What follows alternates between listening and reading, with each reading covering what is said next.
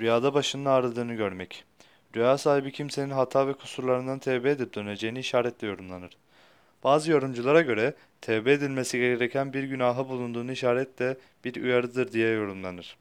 Bazı yorumculara göre ise rüyasında başının ağrıdığını görmek tövbe ve istiğfar etmeye ve tövbesinin kabul edileceğine ve böylece rüya sahibi kişinin salih amellere yöneleceğine ve hayırlı ameller işleyeceğine, bu vesileyle günahlarının bağışlanacağına, tövbesine devam edeceğini işaret eder. Baş ağrısı rüyasını genellikle kişinin günahlarının affına, tövbesinin kabulüne, daima hayırlı amellerle işarettir şeklinde yorumlamışlardır.